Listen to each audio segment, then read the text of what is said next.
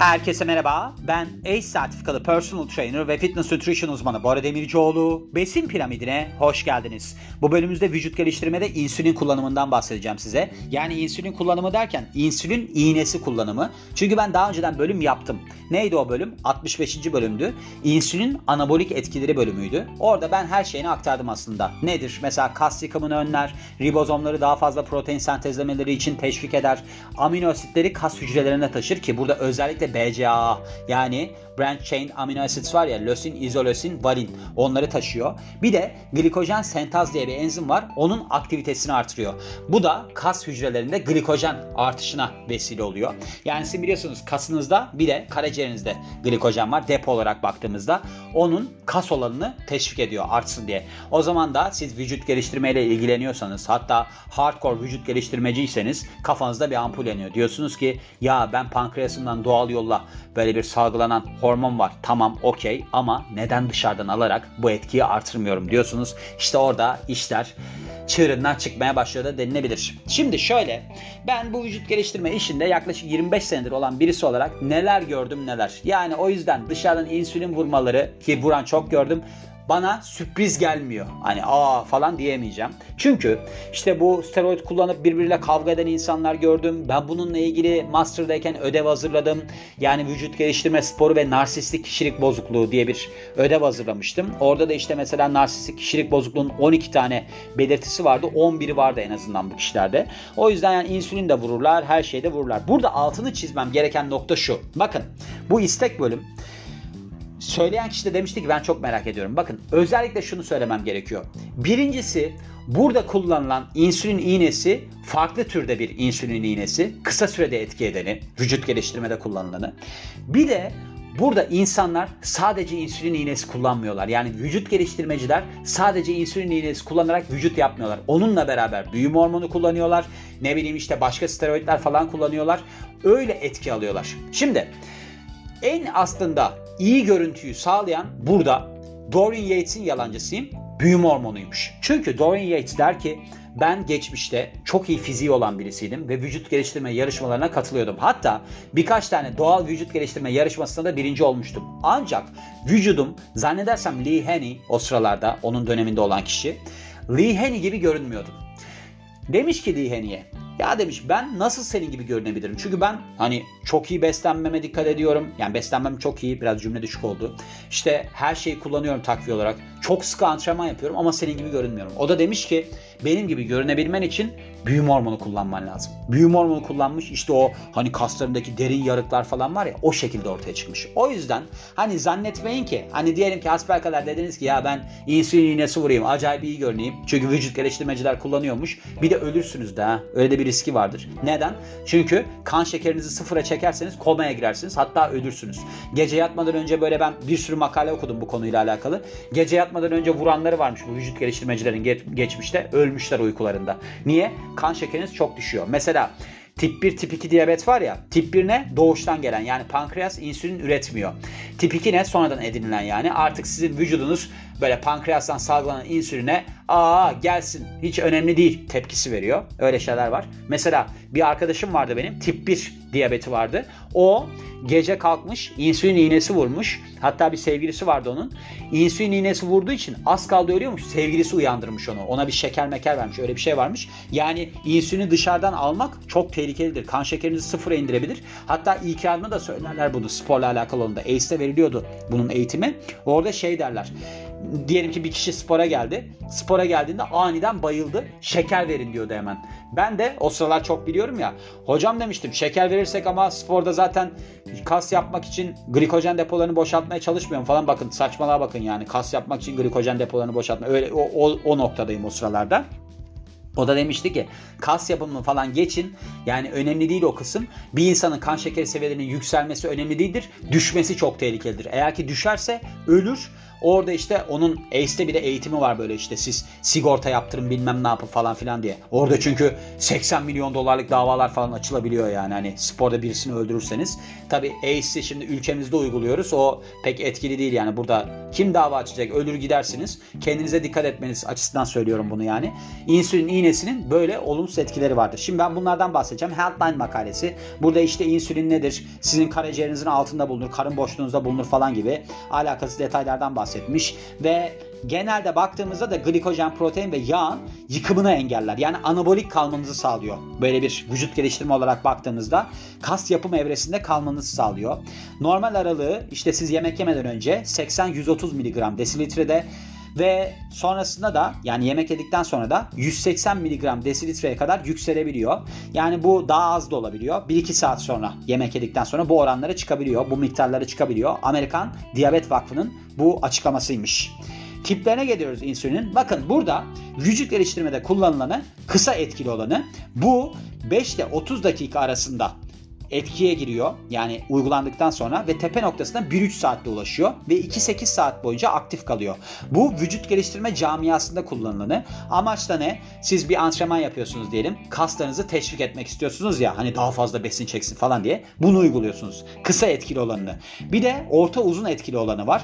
Bu da işte yaptıktan sonra iki saat içerisinde etkiye giriyor ve tepe noktasına da aslında on iki yirmi dört saatte ulaşılıyor. Yani nedir? Vücut geliştirmede işinize yaramaz. Burada hemen biz kullanacağız ya öyle bir şey var. Bir de bifazik varmış. Bu da ikisinin karışımıymış. Bunu bilmiyordum. İkisinin karışımı yani uzun etki süresi olanla kısa süresi, kısa etki süresi olanı işte karıştırıyorlar falan filan. Bu da işte vücut geliştirmede kullanılmıyor. Vücut geliştirmede kullanımı yani sebepler ne? Başında da bahsetmiştim işte kas gelişimini teşvik etmesi böyle bir durumum var. Ama tabii ki bunu sadece siz ben bunu vuruyorum beslenmeme dikkat etmiyorum diye ele almayın. Yani stratejik bir beslenmenizin ve de egzersiz planınızın da olması lazım.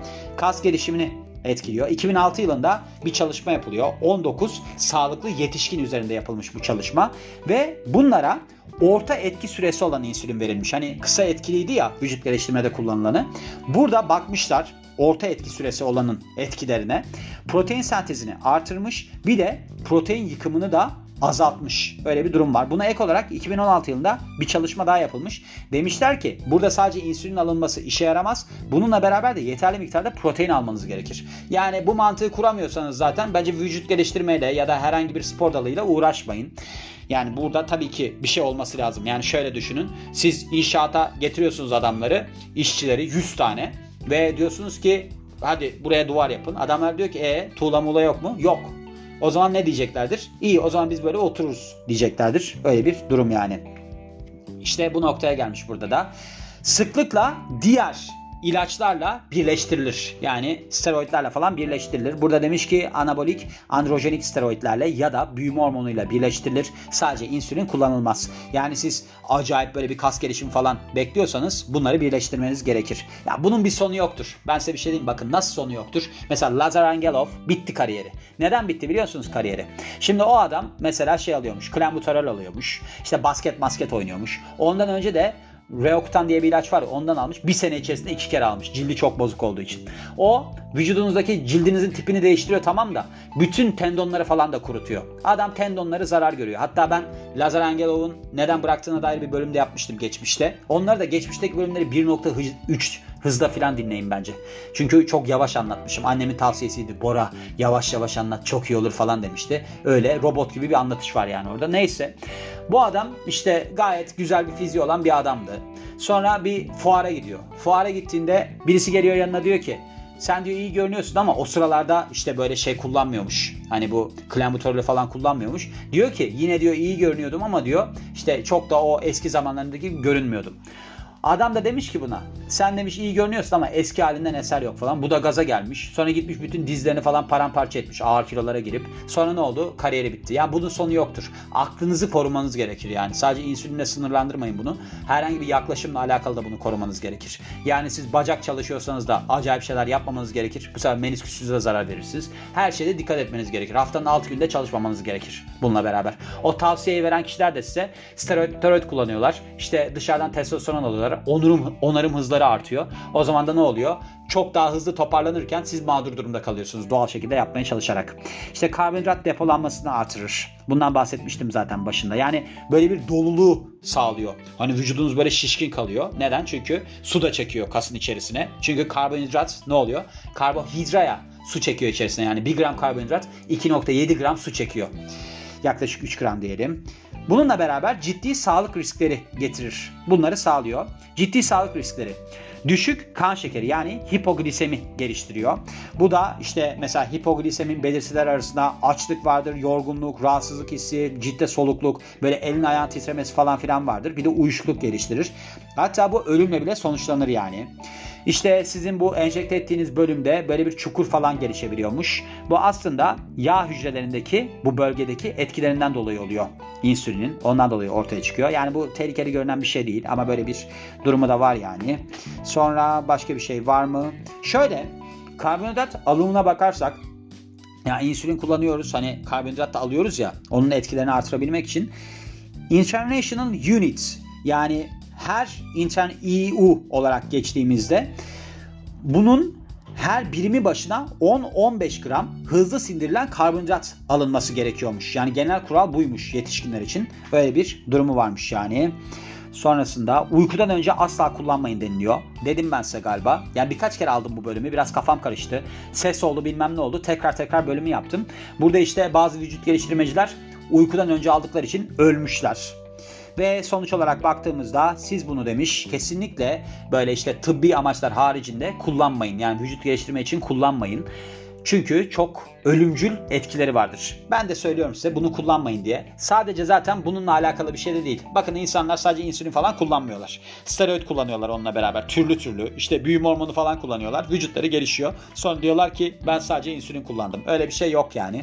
O yüzden de bu bölüme eklemek istedim. Yani insanlar merak ediyor. Dediğim gibi bana da mesaj geldi bu konuyla alakalı. Kullanmayın. Yani ne yapacaksınız? Siz doğal yollarla zaten bunu artırabilirsiniz bu arada. Mesela karbonhidrat döngüsü buna çok etki eder. Eğer ki siz spor civarında karbonhidrat alırsanız o zaman ne olacaktır? İşte insülinin anabolik etkilerini göreceksinizdir. Yani kas yıkımını da önler, ribozomları da daha fazla protein sentezlesinler diye teşvik eder. İşte B C A alırsanız yani tam bir amino asit profili alırsanız, vegan falan değilseniz o zaman ne olacak? İşte kas yapımını da teşvik edecek ve glikojen sentaz enzimi aktivitesi de artacağı için sizin glikojen depolarınız da daha dolu hale gelecek. Zaten kaslandığınız zaman glikojen depolarınız da artar. Yani öyle de bir durumu vardır. O yüzden dışarıdan almayın diye bunların bilincinde olun diye bu bölümde eklemek istedim diyorum ve bu bölümün de sonuna geliyorum. Beni dinlediğiniz için çok teşekkür ederim. Ben Bora Demircioğlu. Yeni bir bölümde görüşmek üzere. Hoşça kalın.